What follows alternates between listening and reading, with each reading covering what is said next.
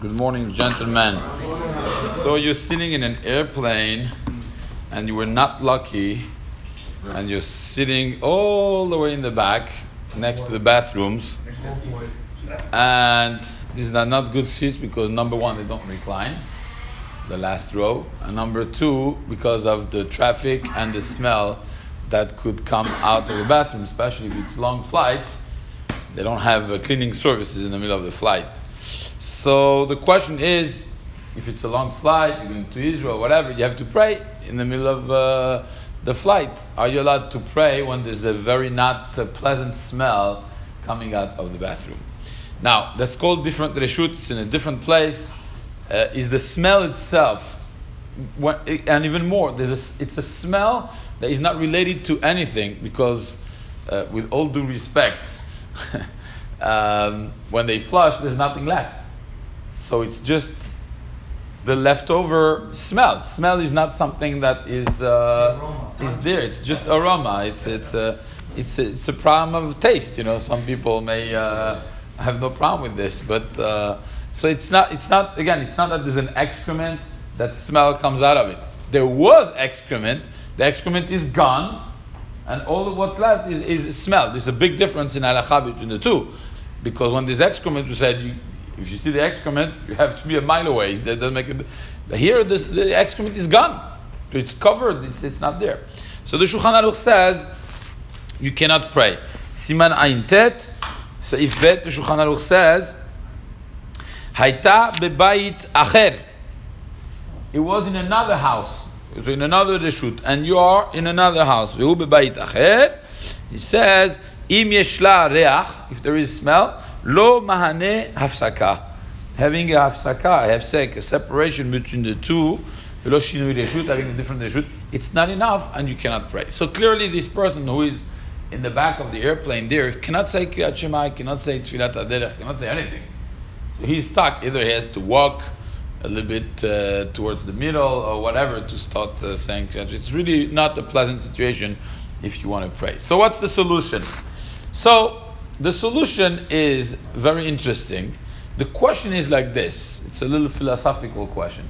If you have a smell, a bad smell, and then you have a good smell too in the same room, it could be a disaster. It could be a smell even worse than... than if, but let's say you have perfume on your hands and you do this, and you're smelling perfume. Can you say Kriyat Shema or not? From one side, the smell, the bad smell is here. You didn't get rid of it, if that was the problem. But mitzat sheni, it's only smell. Smell, we said before, there's no, it's not that there's an excrement. There's nothing there. So now, what am I smelling? I'm smelling a good thing. The, the bad uh, uh, odor that is around, it, it's not, I mean, it's not what I'm smelling. So, I understand the question. Is it what there is here? Or is it what I am smelling? So, it seems that there's a very interesting Emara that talks about a Kohen who smells really bad. Sorry, I didn't say I didn't say you. I didn't say you. I said a Kohen that smells really bad. The Gemara brings two examples: either sweats a lot and has really bad smell, or has a very very bad uh, breath. The Gemara says he is pasul from doing korbanot in a beit hamikdash. What do you do with a guy like this? So the Gemara gives two options: either give him a shower of uh, bosem, of perfume. So I thought that was a French idea. They say that in uh, Versailles, uh, it used to be very interesting, the smell, because they didn't shower much. So what did the king, Louis the fourteenth, used to do? He used to take a bath of perfume. It didn't help much because it was a, a perfume on top of sweat is not very good. It's better you get rid of this smell, bad smell, and then you put perfume. But apparently French people didn't have that kind of chokma. So that's that's why you have such good perfumes that come from Paris. Now, having said so, this idea didn't come from Louis the fourteenth, but it came from the Gemara. Because the Gemara is the one that says that. Put in perfume, what do you see from here? You know he stinks under the perfume, right? What do you see? Reach mevatel reach, says the Chida. A smell is mevatel, nullifies the other smell. It's the only smell. As long as you don't, are you not bothered by this? It's mutat. Same thing with the bad breath. It didn't say go to the dentist. By the way, it usually comes from the stomach when there's a, a bad breath. But whatever, you go to the to the gastroenterologist. He didn't say that. It says put pilpel. Pilpel was a chile in the mouth, and uh, apparently that's uh, that that helps. And that would be okay to do a service in Metamidas. Mashma that re'ach mevatel reach. So if you put perfume around, although you know that behind this perfume there's something else, it's mutat, because you have a good smell that mevatel a bad smell. Even if the bad smell is still there, you know it.